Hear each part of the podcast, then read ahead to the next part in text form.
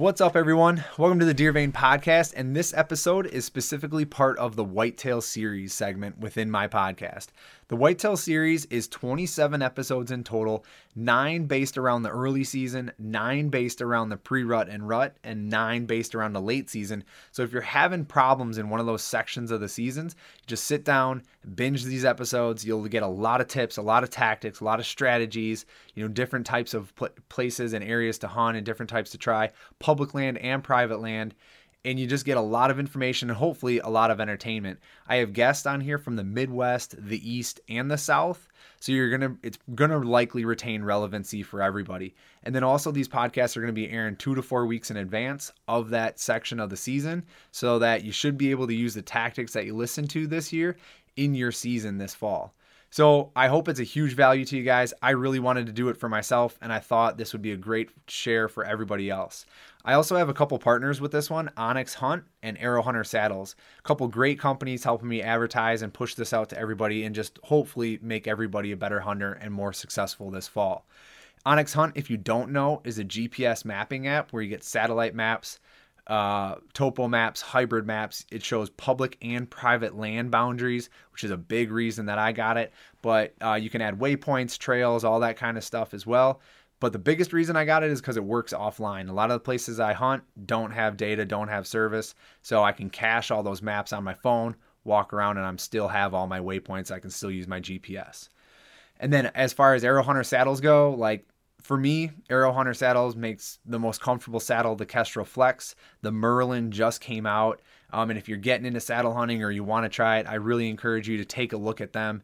Like I like I said, I tried a few different saddles on, and the, the Kestrel Flex just fit me the best and was the most comfortable. And um, I, I, I really like them and most adjustable. Also, they're 100% made in the USA, which is a phenomenal piece. Um, I'm a big USA supporter, and if I can get keep all those jobs here in the US, I will for sure. So uh, go check those guys out if you're looking into saddles. Also use the code DVAIN10. That's the letter D and then vein, then the numbers 10 at checkout, and you'll get 10% off a saddle. All right. Without further ado, let's hop into the podcast. What's up, everyone? Welcome to the Deer Vein podcast. Uh, this week, I got Chase Prince on from Chasing Tails. They also have a podcast, Chasing Tails Podcast. You can find them on Instagram and Facebook and all the different socials as well. Um, but they're out of Chase is out of like central. Are you central, north central Florida? Yep, north central Florida. Yep. Okay. Yep. Chase, so Chase out of north central Florida. Um, and they got some crazy stuff going on there with their seasons opening. Some of them open August 1st, others of them open late September. And so today, for the quote unquote early season, we're just going to talk to Chase about how he goes about um, getting after deer in those first couple months of season because it sounds like just from talking to him real quickly that some people like open August 1st and it's already the rut. so it's pretty it's pretty crazy down in Florida just like everything else in Florida. it's pretty crazy. But yeah. I find that super intriguing and super awesome. So Chase, can you just give everybody uh, just a, a real quick, you know, five minute background on kind of your hunting, um, being in North Central, public, private, like what you're up to. Sure. Yeah. Well, as you mentioned, my name's Chase Prince. I co-host uh, the and Tails Outdoor Podcast uh, with a good buddy of mine, Walter Lee. Uh, I'm located in the North Central Florida region. Uh, he's out of the Panhandle, and I have been hunting for probably the past 14 years.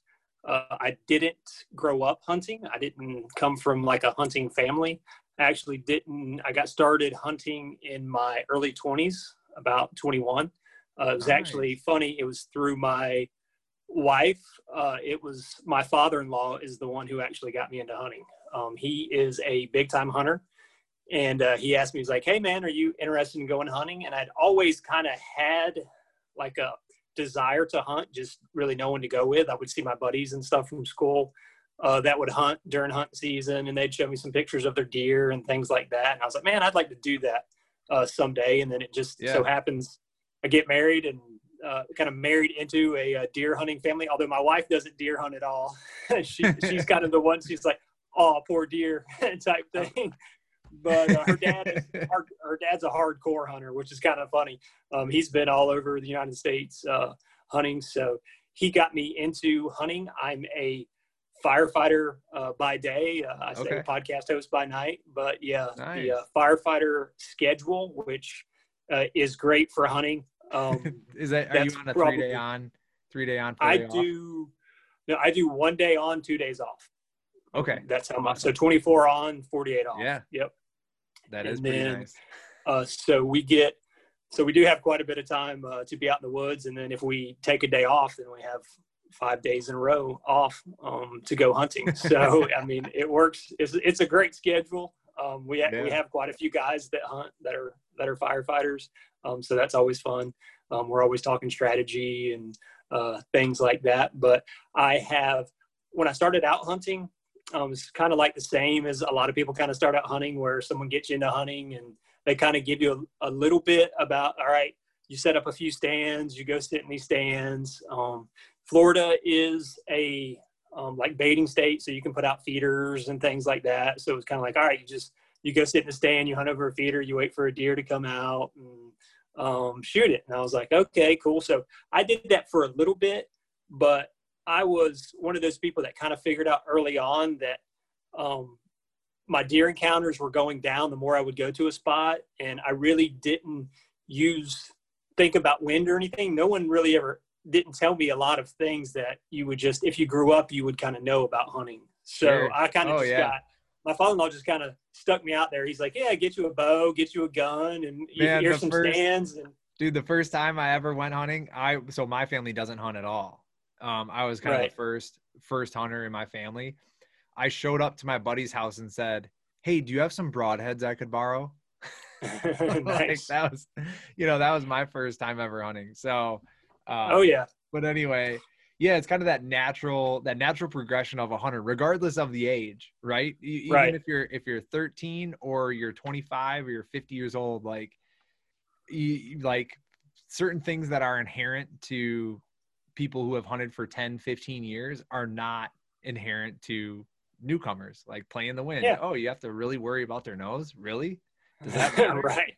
yes. Yeah, yes, I found that out pretty quick. But now people have podcast and YouTube, and it shortens the learning curve by miles. Because when I first started hunting, there really wasn't much on YouTube. I didn't even know what a podcast was um, until yeah. like about three or four years ago.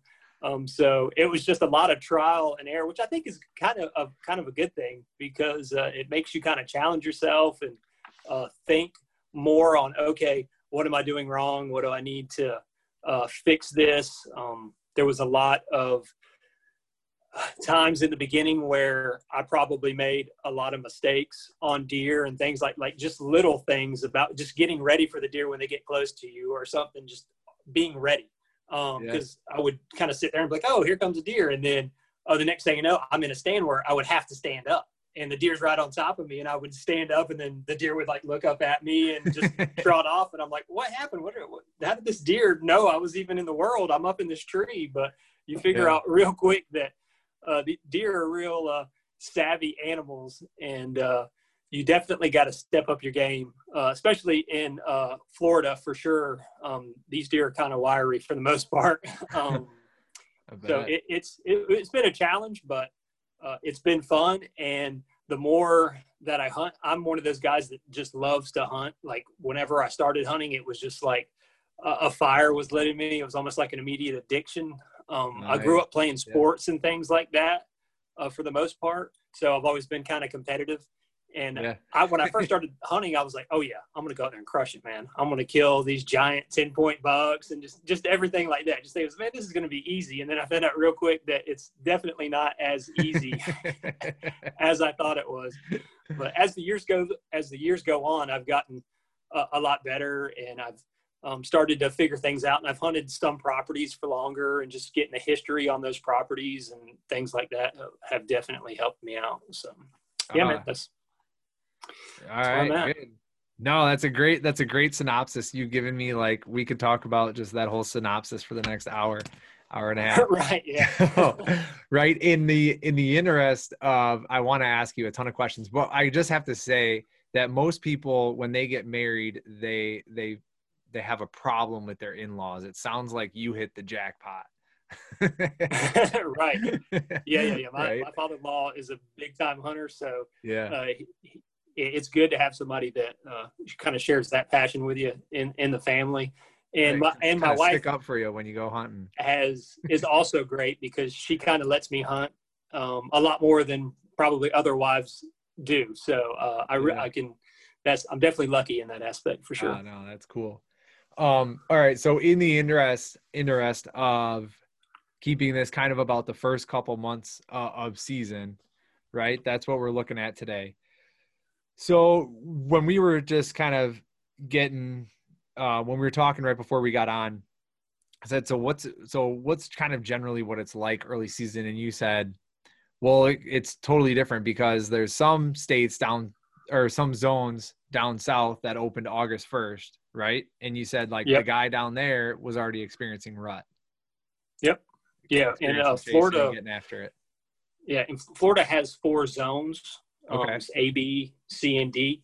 Uh, they, uh, we have our zone A, which I mentioned. It started August 1st. Um, I'm in zone C, and it starts uh, like September 19th.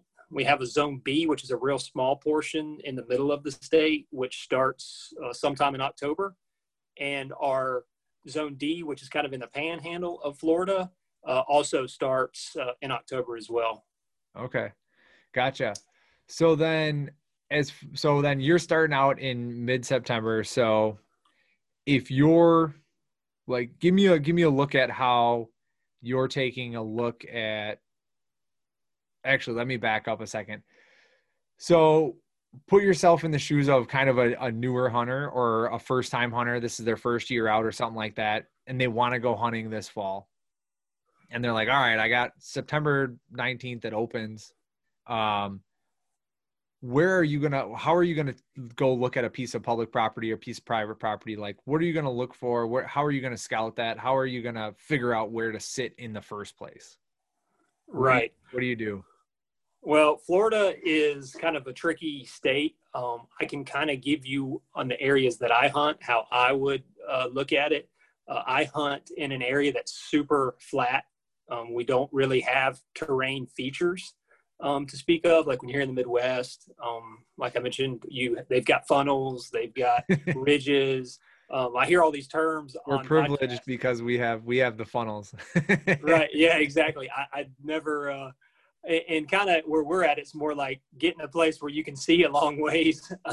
um, but okay. if I were, uh, you got to think about Florida when you're starting off hunting. Like when I'm starting off hunting, when you go to hunt and evening time sit, you may be sitting in 95 degrees uh, weather. Right. So you're oh, you're yeah. hunting deer at 95, and that may last for probably the first few weeks of the season, maybe probably first three, and sometimes even longer than that. Heck, I've I've hunted in January before it was like 85 degrees. Um, but we do get oh, some weather down here where it, where it cools off. But when you're starting off, you're starting off in the morning times. Uh, it'll probably start around 70. You're you're talking about starting a morning hunt off at, at 70 somewhere around 70 degrees and then evening time hunt if you want to go out you're going to be hunting in the 90s uh, somewhere. I've heck, I've hunted in shorts and t-shirt before uh, down here in Florida, um, yeah. and the humidity is super uh, high as well. So you're definitely going to uh, sweat.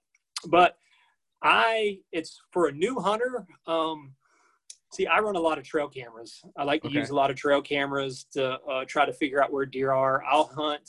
I hunt some public, and then I hunt private land as well. So on the private land, obviously I have ways that I can get pictures with them if we've got because uh, Florida you can feed, so you got feeders and things like that where you can kind of uh, get pictures of deer.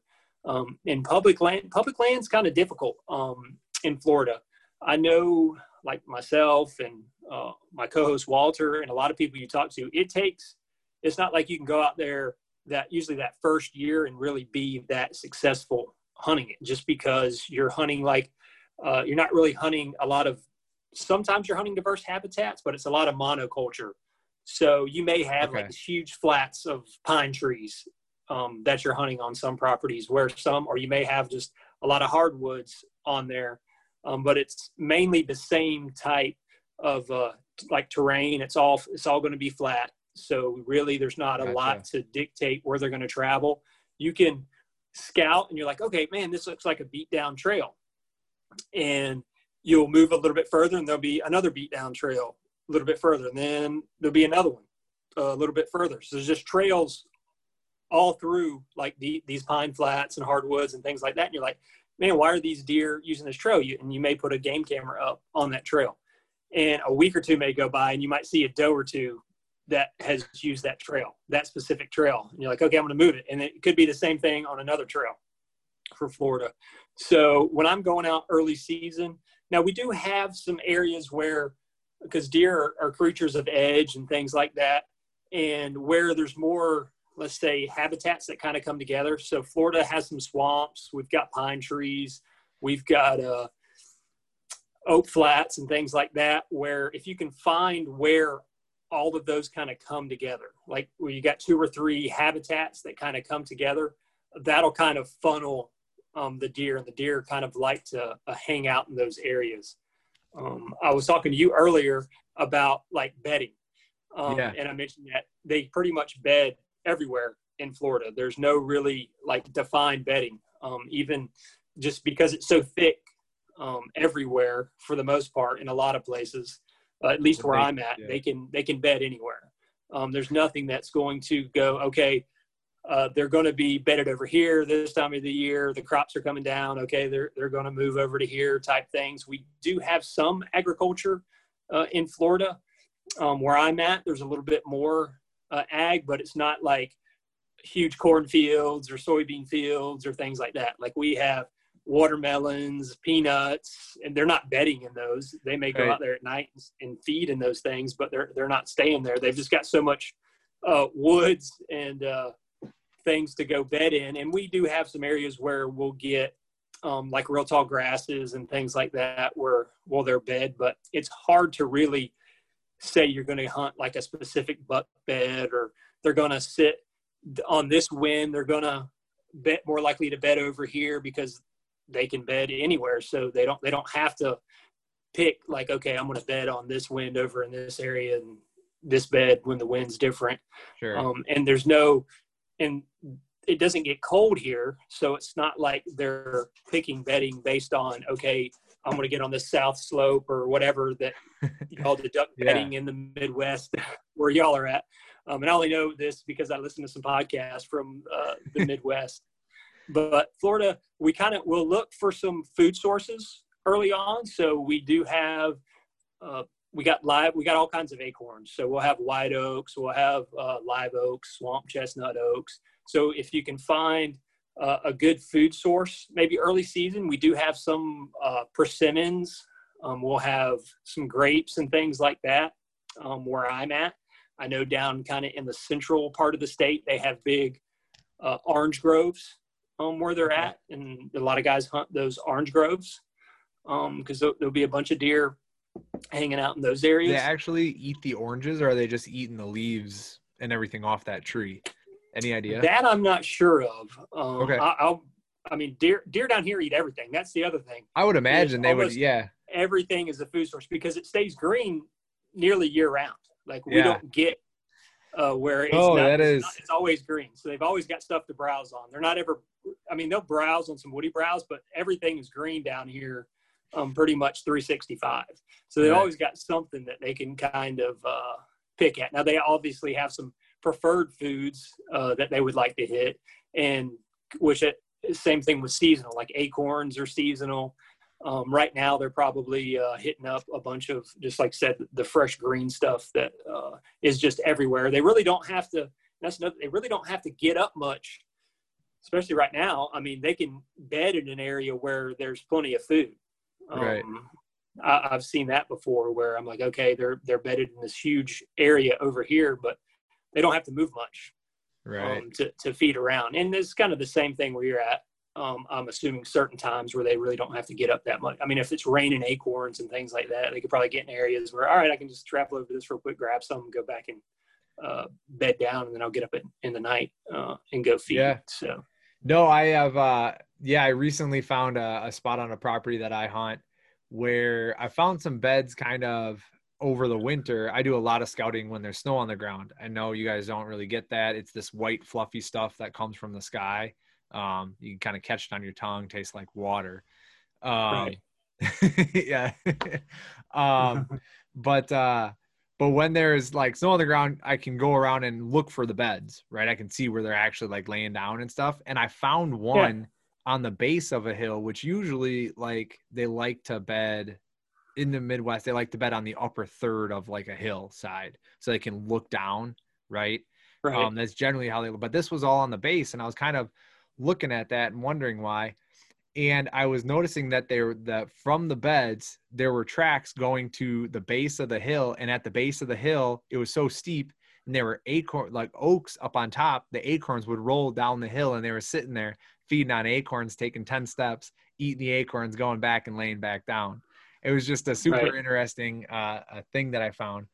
But you make a great point because a lot of the times when you're when you're hunting whitetails and you're looking to figure out where they are or how you can kind of cut them off or surprise them, catch them off guard, you're looking for that limiting factor, right? It's limiting water or limited water or limited food or limited bedding or limited travel areas, like, you know, with cover sounds like you have none of those. They are all just eh, pretty much infinite down there. They're not limited, right? Right. For the most part. Now, now if yeah. you do find something like that, you you've hit the jackpot.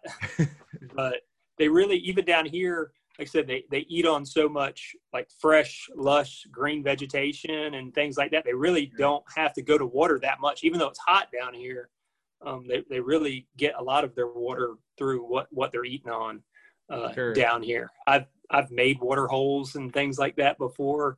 Uh, I've put cameras on just like little natural water holes and stuff, and I'll catch yeah. some deer here and there, but not like you would think you would see sure. um, with as hot as it is down here. So I think they get a lot of it from what they're what they're eating on.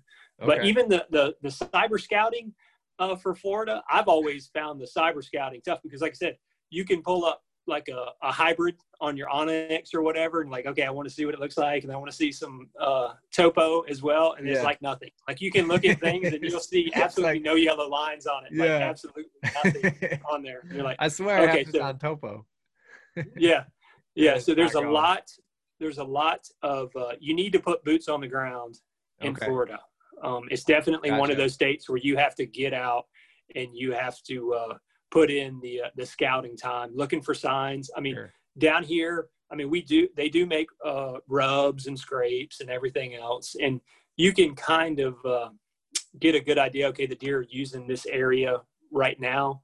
Um, it's not necessarily. I haven't ever really hunted scrapes that much. I do know some people that have success down here uh, hunting over scrapes, um, but it seems like there's a lot of like there's the buck to doe ratio is kind of, is out of whack in Florida for the most part. There's, there's a lot more does than there are bucks, mainly because the way it used to be, which they just changed this in Florida, you could shoot two deer a day, every day for the whole season.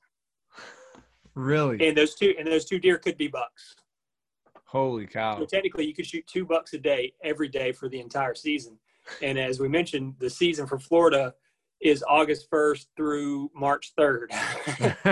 um, so oh, depending on man. what zone you're in, but you can hunt any zone you want if you have a, a Florida a license. So uh, a lot of bucks, um, I would say a lot, but people could shoot two bucks a day if they really wanted to. Um, in our does, you could shoot them in our archery season, and then there would be like a almost kind of like a late season, um, like two or three day window where the uh, rifle hunters could come in and uh, shoot some does uh, if they wanted to. But we, it's nothing to see a ton of does uh, in, in the, at least in the area I hunt, um, to see a ton of does while you're out. I mean, I've had sits where I've seen like 30 or 40 does um, in a sit. And you may see like a, a couple of bucks in that same sit. But I mean, there are, we do have bucks, but it's just I don't know what the buck to doe ratio is, but um, I know it's way off from one to one um, right. for sure. So that kind of makes uh-huh. it difficult when you're thinking about even a rut, because like I say, they could be in full rut, but a rut could be trickled throughout the whole season for the state of Florida because in most areas in Florida, like I mentioned, it doesn't get cold. So it's not like they have a specific time they have to breed. You know what I mean? Like in the Midwest, mm-hmm. where you have it's like if a, for fawn survival rates, things like that, they're yeah. going to want to breed at this peak time, mainly for the fawns to be big enough. Well, in Florida, that's not really a uh, issue um, at all. So I've I shot a buck last year. I'll give you a, a good case because mainly where I'm at, like our rut normally is about a month after our season starts. Um, okay. And it was on a piece of public, and I went and scouted the day before, um, just to kind of uh, because it was more it was a quota hunt, so they really kind of limit when you can get in there. So I went in there, kind of scouted the day before. I jumped a buck and a doe that were together up in this area, and went back there the next day uh, to hunt it and ended up shooting uh, the buck with the doe again. They were going back to the same little bedding area that they were in. Um, but that was our second weekend of our season. So basically in September, he was already tending a doe. You know what I mean? Holy cow. So, um, yeah. so you could get a little bit of rut action early on. Um, where I'm at, like I said, it's more like a month uh, after the season has kind of started is where a lot of the does kind of come in. Um, but yeah, that at the beginning you could technically have a buck already tending a doe uh, starting the season off for Florida. be fine, huh? Yeah. All right. So then, if you're, I mean, if you're getting boots on the ground and you're going out and checking out a piece, um, and the deer can pretty much go like anywhere. I imagine you're looking for like the most like f- kind of what I want to say finite like um discrete funnels or dis- very discrete pinch points, like things that deer see that humans just typically wouldn't even, you just walk right past and not notice. Does that sound right? You're just looking for those? Yes. Yeah. Um, okay. For the most part, that's what uh, I, I, would be looking for, um, unless there's just a awesome uh, food source or something that I'm like, okay, there's a ton of deer using right here um, right now. Th- this is kind of the area I want to be in. But if you're uh, there are some. I have found a few like I would call like pinch points more okay. for Florida that we'd be hunting kind of pinch points, maybe maybe a funnel, but there there are some areas where maybe it's just super thick and it, it kind of all goes down in this one little area that opens up a little bit. Um, I've found that the deer will kind of want to travel that um, where I'm at. They'll use those areas to kind of travel some. They'll feel a little bit more comfortable just because it's super thick uh, all around them, but it'll kind of pinch down into an area, uh, open up a little bit.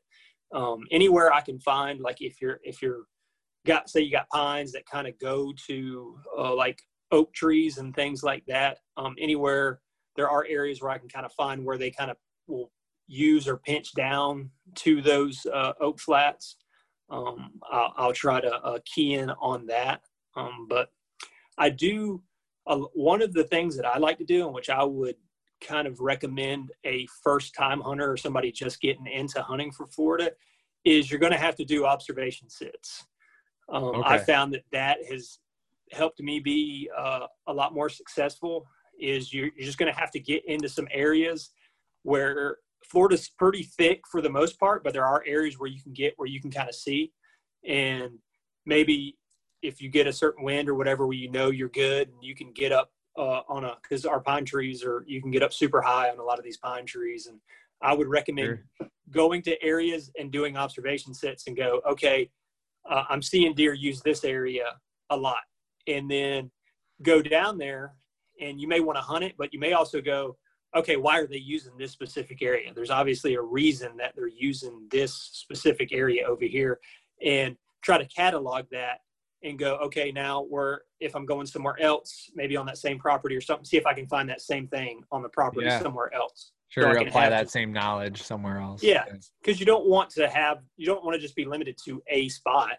Obviously, you want to find multiple spots in an area, and if you can kind of figure out, okay, this is what the deer are doing over here, maybe they're doing the same thing uh, over there as well, and maybe I can find that, that same little uh, either habitat uh, that they're using or maybe they prefer to use like i said they, they like where a bunch of different habitats come together so if i can find that where like a swamp comes into a oak flat or uh, butted up to pine trees or things like that that's where i kind of focus on because that'll kind of pinch them down to an area Sure. Yeah. And you mentioned that earlier too, which is a great point. And that's the same thing in the Midwest. Those terrain, like those biosphere edges, when you have a pine, like kind of a pine plantation meet a swamp, or pine meets right. oak, or oaks meet swamp, any sort of edge like that seems to really be effective at holding deer and and or at least have traveling deer, right? Um, right. They just like those edges. I I couldn't tell you why. They just do. Um, yep. right. Yeah, I think it's just the diversity of an area.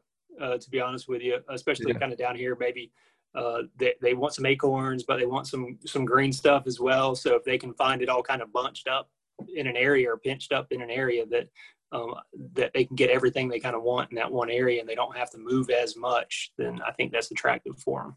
Sure. So you mentioned on some of the private you can use feeders. Can you do that on public as well, or no? No, you can't bait uh, on public, um, but okay. you, you, can use uh, feeders, uh, mineral sites, um, things like that on sure. Uh, private land. Gotcha. So, and, and obviously that helps uh, bring them to an area. Obviously, if you put bait, um, that's in a lot of the bait. Like it's kind of like anywhere else. Well, at least for Florida, a lot of your more mature deer aren't going to come to those in the daylight for the most part. Right. Um, well, but, they know it's there and they know it's safe at night. So why go during the day? Right. Yeah. And yeah. they'll, and now you might catch them like during the rut, like circling downwind of those areas, just checking for does because they will come to check those areas um, for does quite a bit because I know the does will be uh, uh, hitting those areas.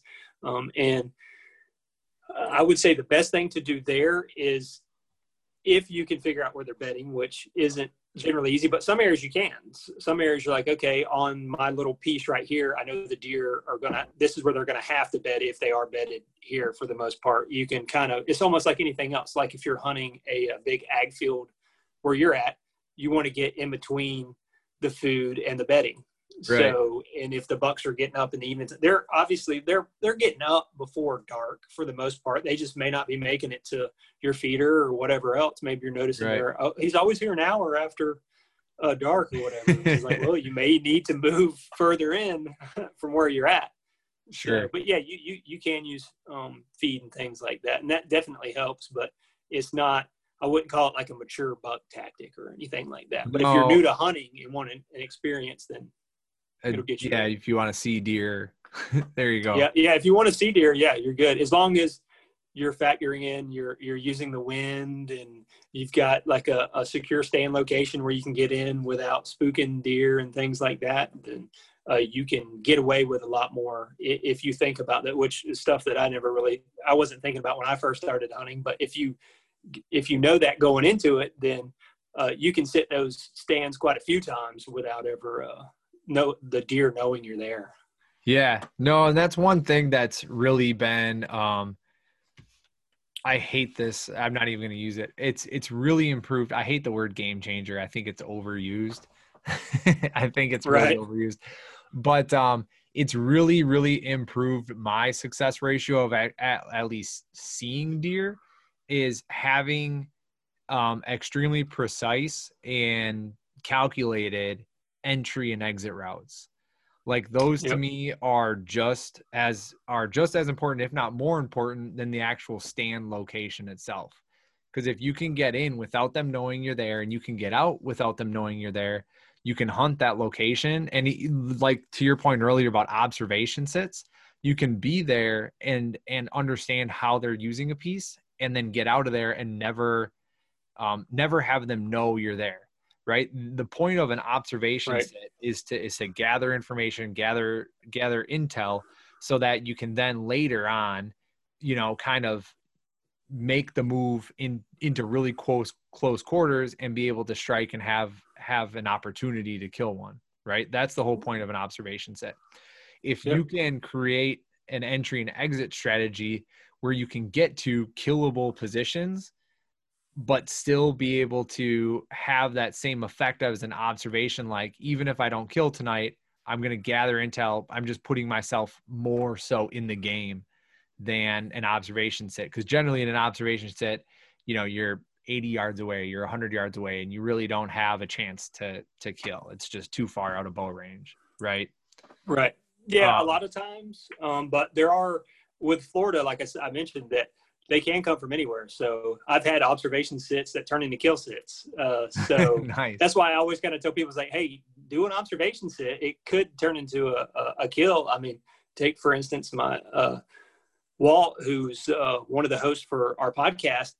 Uh, last year, he was having some uh, issues getting on deer. Um, he it was there was a lot of pressure where he was at, he had put in a lot of scouting and things like that, and things just weren't panning out. And I was like, hey man, I was like, just do an observation sit. Just kind of get where you can see an area where you know there's deer using um, set up, and he did that, and then lo and behold, out comes a deer at like 20 yards. Or a- actually, he saw it at like 70 or 80. So he was kind of was like, okay, it's an observation. But then all of a sudden, it just started trekking its way right towards him, and he, and he shot the deer.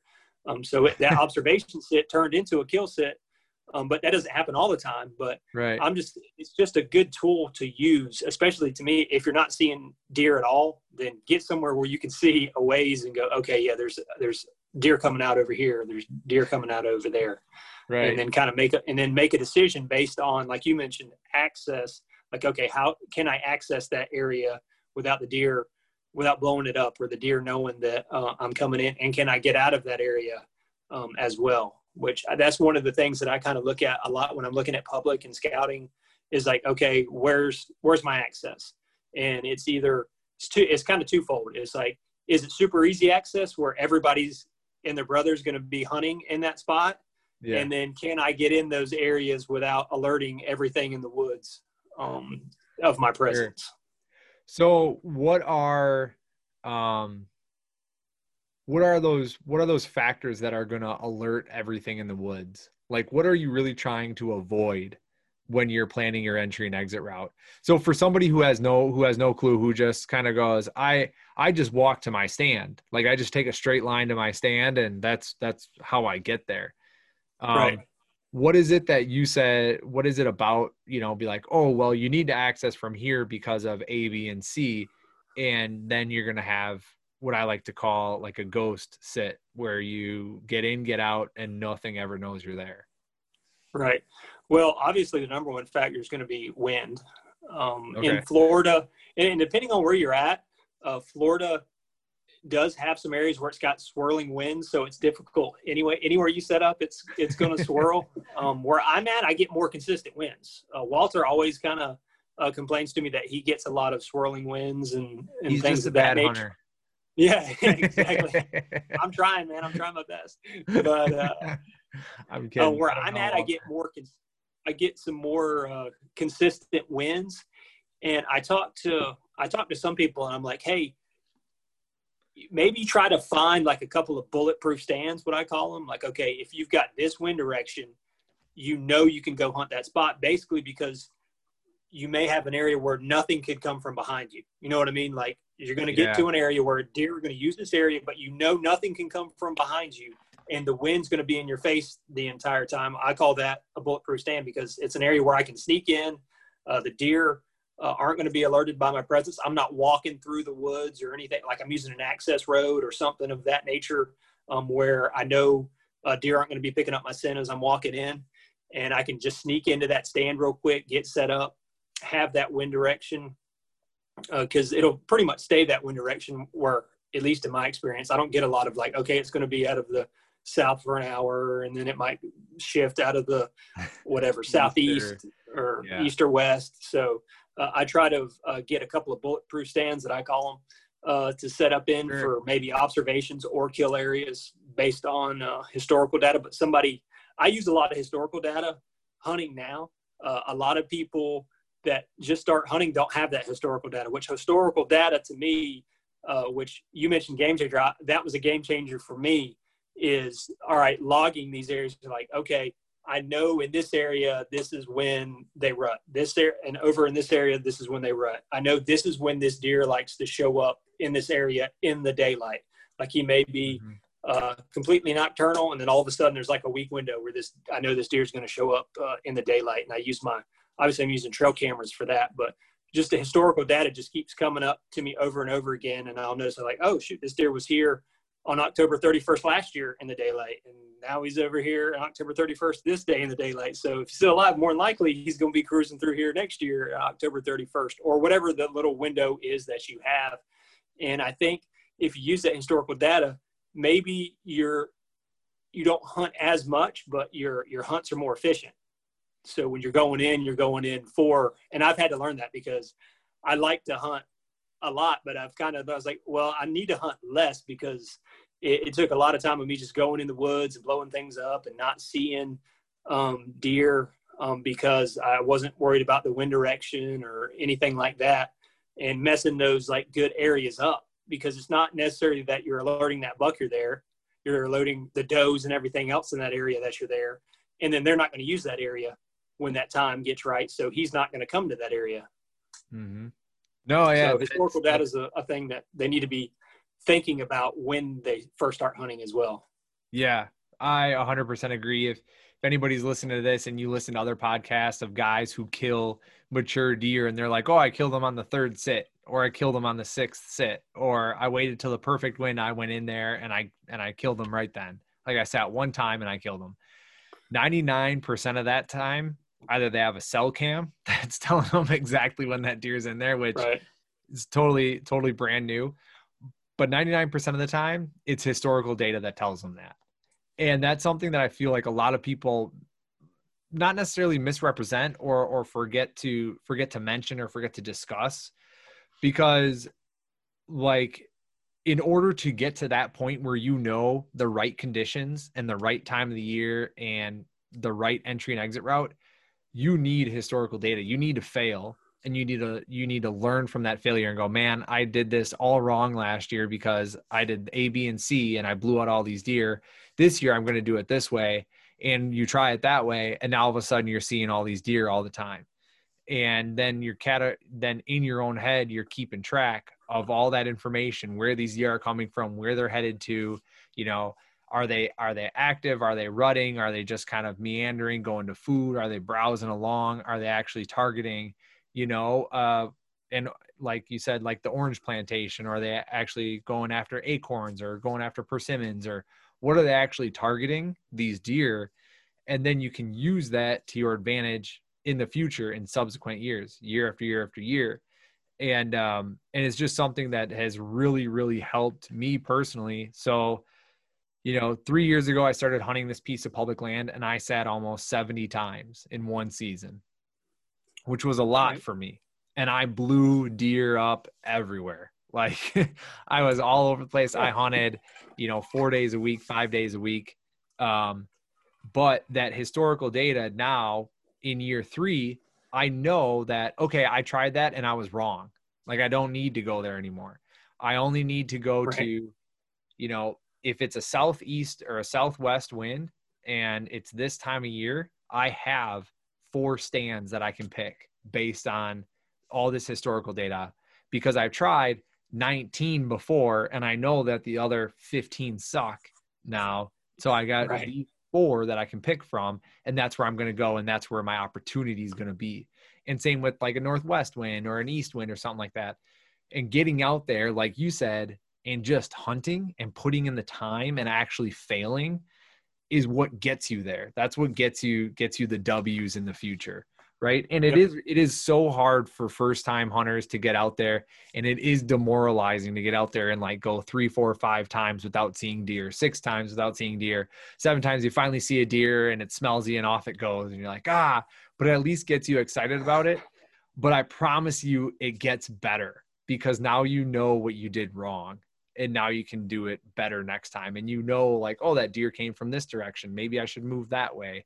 And if he came from that direction and my wind was blowing in this direction um, it would have gone right to his nose and i would have been toast. So now i need to wait for a different wind in order to hunt this area right? And just grabbing all that information so that you can just learn from it and and apply it in subsequent years um, is that historical data that you talked about and um and that's just that's that's a huge piece that i wanted uh, i want to reiterate because it it is huge and and one of my goals and objectives in life is to be able to go onto a piece of public and go there for 10 days and be able to kill kill a good whitetail.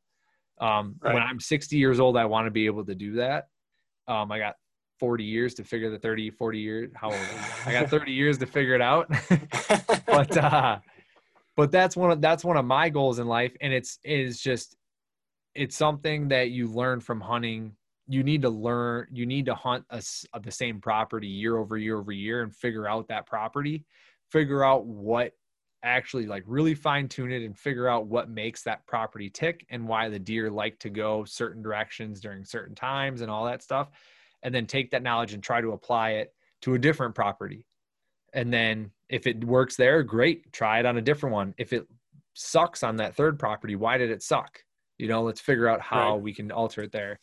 You know and that's just it's it's fun. It's kind of like a a, a uh it's like a real life chess game with deer that puts food on your table and figuring it out right? Um no doubt. I think I heard Yeah. it was like Mark Drury one time, uh, and then I've, I've also heard some uh, several other big buck killers say this is we can say we have a hundred, we go out a hundred times, we can mess up ninety nine out of a hundred of those, um, and still kill a deer. A deer only has to mess up one time and he's dead. You know what I mean? Like if he messes up that one time, then he's dead. So you can go out there, mess it up all season long. Like you can go out there from the day the beginning, and then all of a sudden you get it figured out, and you get that one sit, and boom, you got a deer down. Um, Right. So don't be don't be af- obviously the more you learn and grow, the less mistakes you'll make, and your chances will get better at the deer making the mistake at that time. But um, Yeah. just know at the beginning that you're going to make a bunch of mistakes, but you st- there's still a chance you could kill a deer going out your first Yeah. year. It's not a thing, but I know a lot of guys in Florida, especially hunting public land, uh, struggle for the first couple of years because it's just getting those properties figured out and um, once they once they having after a year. So don't don't be um, don't worry if you're not killing something your first year uh, while you're out in Florida. There's a lot of people that have that that same thing uh, for them, and a lot in the South. Um, we have some listeners um, that we kind of con- are in contact with, and they'll kind of tell stories like, "Hey, I've been hunting public land for a couple years, still hadn't got a, a, a deer on public." And we're like, "Man, just keep just keep after it because eventually the, you'll have a light bulb that goes off whenever you do get a kill, and you go, "Oh, okay, well, this is." This is why this happened and then you need to catalog that and then try to uh, repeat that um, and just always continue to learn things and just Right. always be don't ever let an opportunity where okay i saw a deer don't just kind of brush that off go okay well why did i see that deer okay the wind the wind direction was this yeah it was a cold snap that came through that got the deer on their feet. Uh, there was a, a food source over here. I mean, there's all kinds of things that you can be cataloging while you're out there, even if you don't get a kill. You can be like, okay, I saw deer on this day. Why did I see deer today? And I hadn't seen deer in the last three sits. So if, Yeah. if you catal- start cataloging all those things, then your your success rates will uh, go up. But you gotta, like I mentioned, for Florida, you got to get boots on the ground. That's the number one thing Yeah. is uh, boots on the ground and figuring out the areas because the aerial's not going to tell you a whole lot. right. Um, so one thing to add to that is um, to make sure that you don't sit the same tree every single time you go. I see a lot of new hunters get into that habit, like, oh, this is my spot, this is where I go. And then, you know, still in year three, they're sitting that same, like, you know, two tree stands or a single tree stand, and they're like, I'm not seeing anything. So my biggest piece of advice is diversify your sits. Like it's it's rare, even if I'm hunting like the same like same like five acres, it's rare for me to sit the exact same tree. Because I just like I like to get when I'm learning a property, I like to get the different viewpoints, the different angles, the different like entry and exit routes. And that's where that's where you get a lot of that information is like okay i sat here last time and i saw a deer over here. Maybe if i sit here this time am i going to see more deer? Am i going to see less deer? Is it the similar wind? Is it a different wind and then also like the time of the year makes such a difference you know if you're hunting september you know 19th versus october 20th like you're going to have totally different deer patterns it seems like once you finally figure out what they're doing they're starting to do something else, right? it's kind of right. one of those yeah. frustrating pieces. Um, oh, but oh, yeah. one other thing that you that you mentioned a few times is boots on the ground. Is there a better time of year to get boots on the ground where you'll get the most like for me like I'm trying to get in Wisconsin I'm trying to get boots on the ground in March and April. Like I am trying to get out pretty much every weekend and walk in just because all the veg I have we have seasons up here, right? So we have actual like all the vegetation's down. Um, you know, all there's a you can see everything, you can see all the deer trails really easily. Is there a time like that in Florida that that makes sense to get out? Right. Um, I mean, there's definitely uh, less vegetation and things uh, in the w- winter time in Florida. okay. Um, and I'll scout. Um, I'll use turkey season a lot to uh, for some some postseason scouting. I'd like to do a lot of in season scouting. To be honest with you, okay. I will do uh, in season scouting for Florida just to try to find uh, the fresh fresh sign uh, in certain areas um, because there will be times where they there are times where they shift and do things like that. So I'll try to figure out okay. I need to go. I haven't found, I haven't seen any rubs or scrapes in this area, and I know it's getting close to rut. So I need to move. You know what I mean? Uh, mm-hmm. Obviously, I'm not in the right area. So I, I like to do uh, in-season scouting to to try to figure, okay, they, they're they're over here or whatnot. This is where the bucks are at right now. Um, but as far as after the season, I've never, I, will go in a lot, but we don't have it kind of like where y'all do, where like the, the snow melt and then you see all these trails and. It's really nice. Uh, everything else pop. I wish it was like Florida, but like I said, there's so many. Uh, they can walk anywhere. They're not using defined trails um, for the most part. I wish, I wish there were areas where I could be in a tree and be like, okay, there's three main trails that kind of come together 20 yards from this tree. There's not a lot of that in Florida. Um, so maybe going back and if you can, you can go after the season kind of like, okay, there was a bunch of rubs in this area, uh, a bunch of scrapes and things in this area. So I need to probably catalog that for whenever my rut time is for Florida, because we mentioned that the rut is all over the map yeah. for Florida. So you could either be starting the season in rut or uh, in the panhandle their rut in the panhandle would be there's some rut in February up there. They'll, they'll be rutting in February there. And then you can have a rut in August in South Florida. Where I'm at, it's uh, generally between uh, like October 20th and November 1st. So it's not too far off from what your like a traditional rut area would be. And I think a lot of that kind of has to do with uh, Florida had a lot of deer that got imported into the state uh, at one point. We had low deer okay. low deer numbers, so we got kind of deer from everywhere.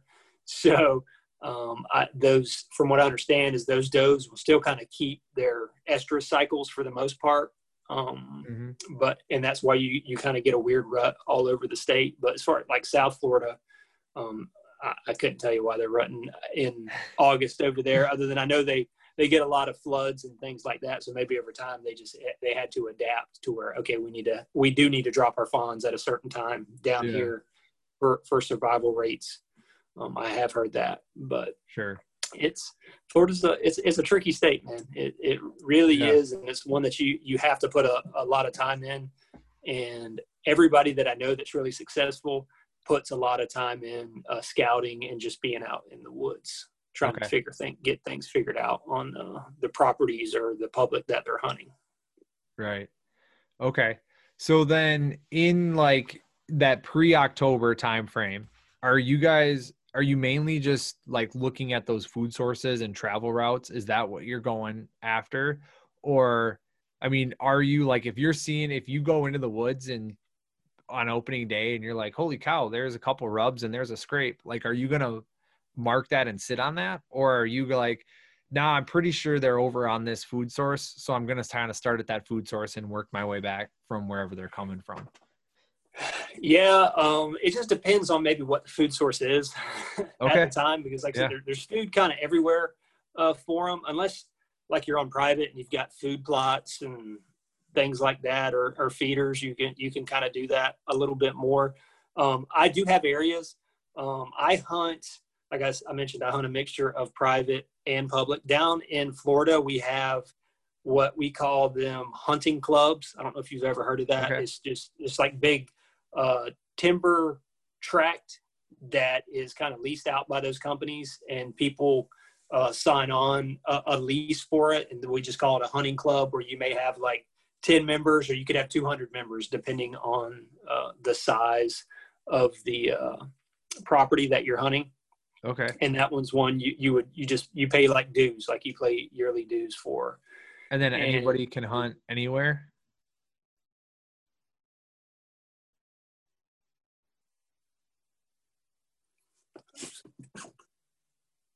Sorry, I lost you for a second, Chase. Yeah, um, yeah. No, and then anyone can anyone can hunt like anywhere on that lease.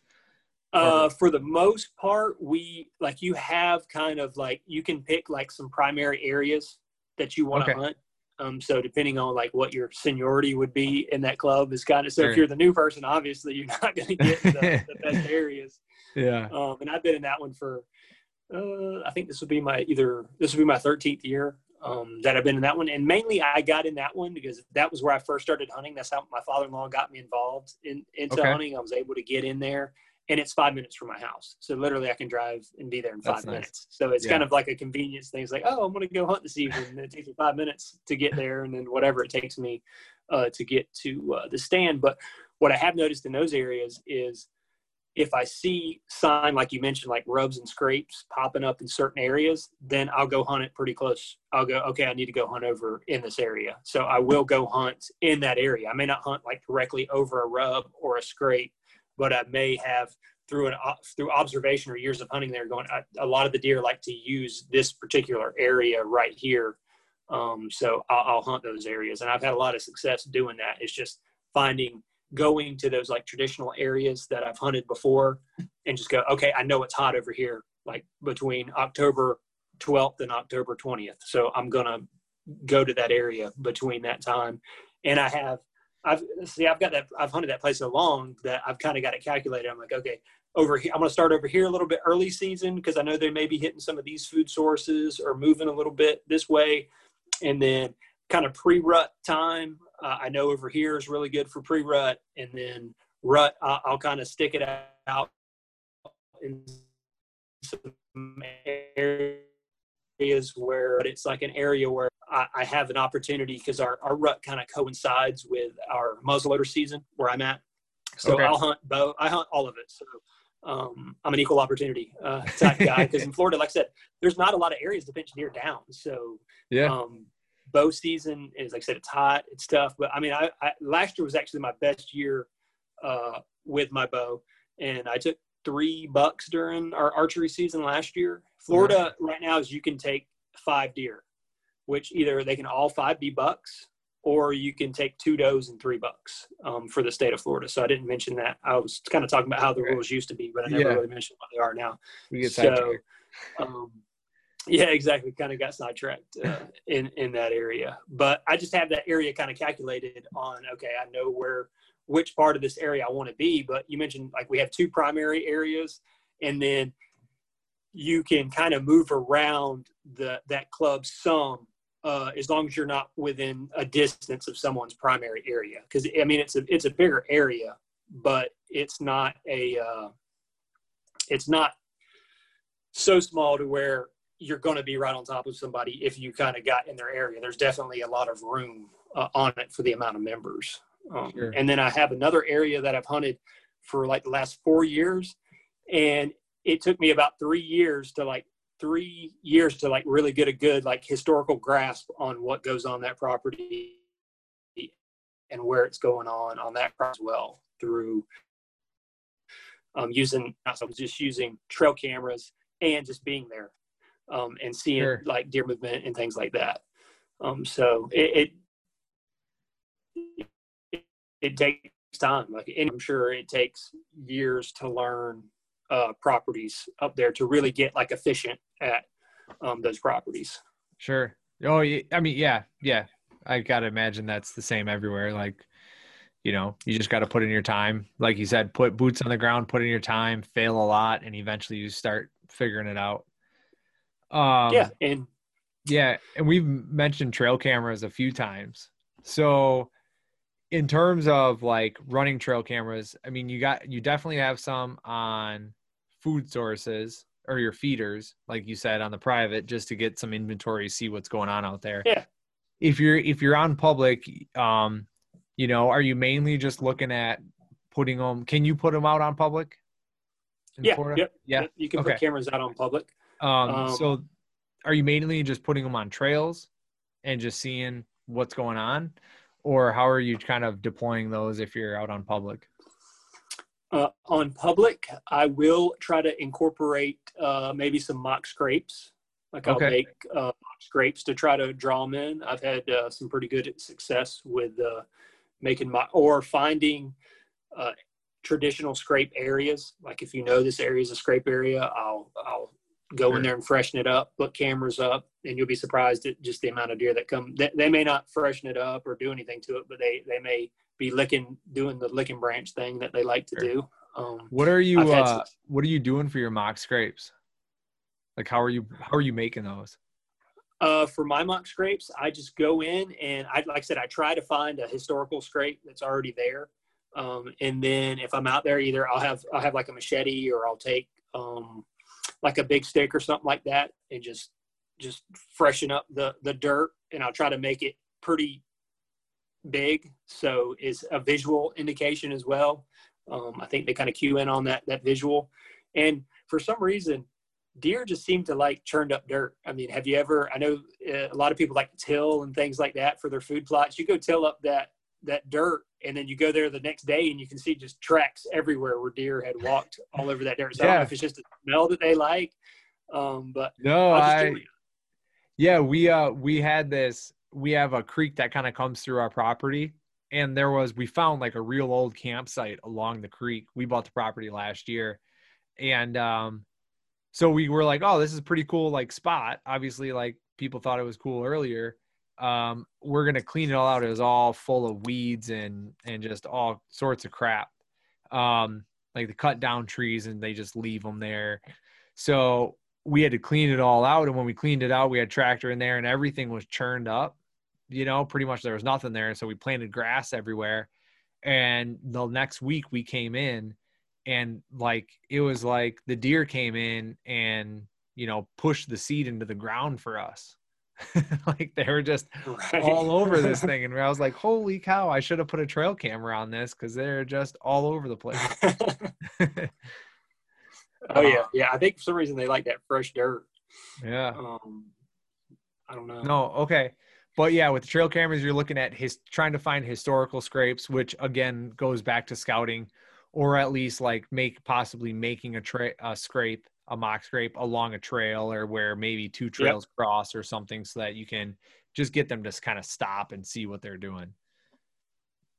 Got it. Yeah, yeah, I'll do that. And then if I can get a flat or something, or if there's something drop, like I said, if there's persimmons or grapes or anything like that falling in an area, then I'll obviously put a camera kind of on those food source areas. Or if I can find, like, say, a good pinch or something along those lines, then I'll, Okay. I'll deploy a camera in a, in a good pinch area. Um, Do you for the a- public getting pictures is tough for the i mean it, it, you don't want to you're not going to expect to see just like or at least for me and uh, a lot of my buddies that hunt public and stuff is like getting getting pictures without like using bait or something like that like you're not going to have a ton like you, you may get pictures like okay that buck's in this area but you may only get one picture of them or something maybe two pictures of them but you know they're in that area at least helps you go okay they're in that they're not coming like every day to it but you do Right. get kind of like an indicator right there's does using this area there are some bucks using this area Got it. Is there, I mean, you mentioned a lot of food sources, but if I were to drop you on a piece of public and I said, hey, there's there's acorns, persimmons, grapes, and yeah, there's acorns, persimmons, and grapes. What one are you gonna go check out first for sign? uh what time of year is it is it right at the beginning of the Like season September. Yeah. uh i'm going to go to, to the uh, persimmons Persimmons. That's where you're going. And, and it depends on what type of maybe acorn it is as well. Like maybe a white oak might be a little bit different than our live oaks because we have like the white oak because uh, our live oaks are kind of like a red oak, so they mainly wait to hit those kind of a little bit later on in the season. Okay. Um, because of the acidity of them. Gotcha. But I would go to I would go look at the persimmon mainly to see okay is it are the is it ripe um, are they dropping because th- like the persimmons dropping are kind of like a dinner bell form as well. Um, Okay. So if I if I had a, a hot persimmon tree, I would definitely that'd probably be the first place I would go. And if you're not using trail cameras, you're essentially just looking for for trails coming to that tree, or maybe there's there's a few of them together or something like that, and then you're looking looking for tracks and just kind of getting a general idea if deer are in that area. Yeah, Right. yeah, using using tracks uh, to see if the trails have been hit recently. Uh, maybe I mean a lot of people like to look deer poop things like that that you can kind of key on and go okay they're they're obviously spending some time in this area. Uh, maybe I Sure. wanted to deploy a camera over here, but it's a lot of trial and error too. So um, you may you may have to move them a lot just into to try to find some of those places. But then once kind of like say if you can get like historical ar- areas after a while, then that's kind of where you're probably going to want to put your cameras. Yeah.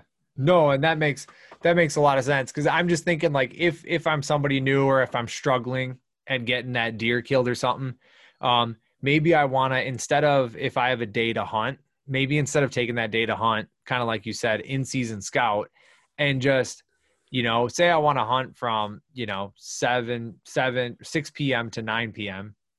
and maybe I can get out there at like three o'clock. Maybe I go take a look on the other side of the property that I'm not hunting and I just go look at the different food sources or just kind of go scout and then I'll head over to where I want to hunt by about 5:30 or so so I can get set up and I'm ready to go for the last couple hours of light. Right? And I can check those food sources, see if there's any good sign there. And if there is, maybe I just set up on that. You know, and I'm just I'm there and I'm ready. Otherwise, then I can go back over to my other area and check that out but it's kind of I, I'm just kind of trying to think of it from some someone else's perspective. Like, oh yeah, I do remember there were some persimmon trees over here. I saw those when I looked at Right. teeth in April. Maybe I should go check that out, right, and see if Yeah, and yeah, and you can know that kind of uh, scouting maybe within the last month or things like that. You can kind of you can go out there a little bit in the summer. Um, I just don't like the summer because it's 100 degrees outside. You've got your ticks. Uh, we've got red bugs and things down here, snakes that we get, rattlesnakes, moccasins, all those that you have to uh, deal with Yeah, as I'm not- well. Yep, I'm I'm cool without is- all that stuff. I- It's not as uh, I have a big enough problem with them. but I'll do it if it's a new piece of property and I've never hunted it. Obviously, I'm going to go. I would go now, like you said, like even if it was a month or so before the season. Obviously, just to get a little idea. Okay, this is the lay of the land. right. These are maybe I'll look at the aerial. Go, okay, maybe these are some of the areas I want to check out real quick. Um, and uh, you may just have to use that. For, you're probably just going to have to use that first season. Is uh, this is all trial and error? I'm going to get out there. I'm going to learn as much as I can, and uh, Yeah. make some mistakes Sure. And, and Okay. use those to help me uh, in the future. But there's, like I said, there's a lot, there's a healthy doe. At least where I'm at, there's a healthy doe population. So you don't have to set your sights on a monster buck or anything that first season. I would just recommend go out and shoot some does. Just get some does and things figured out. Yeah. Um, and then sometimes when you find the does, you find the bucks as well. So um, at least whatever the, their rut time is or pre-rut time is, that, that's what's going to be the case. So get out, have some fun, get some experience just killing deer. Uh, a lot of times you don't you don't want a big wall hanger walking at me the first deer walking out in front of you for the most part. Some people are have ice cold veins and things like that, but uh, just get Other that people, experience. yeah, like me, the, the my arrow would fall off my rest, and I just drop my bow. I just done. Exactly. um, so one other thing I want to ask you um, before we wrap up here is, so it's 95 degrees out. What's like? I mean, you shoot one. Are you trying to find that thing like as fast as you can and just getting the skin off of it and getting it hung up, or what's the what's the protocol for when you do actually kill one?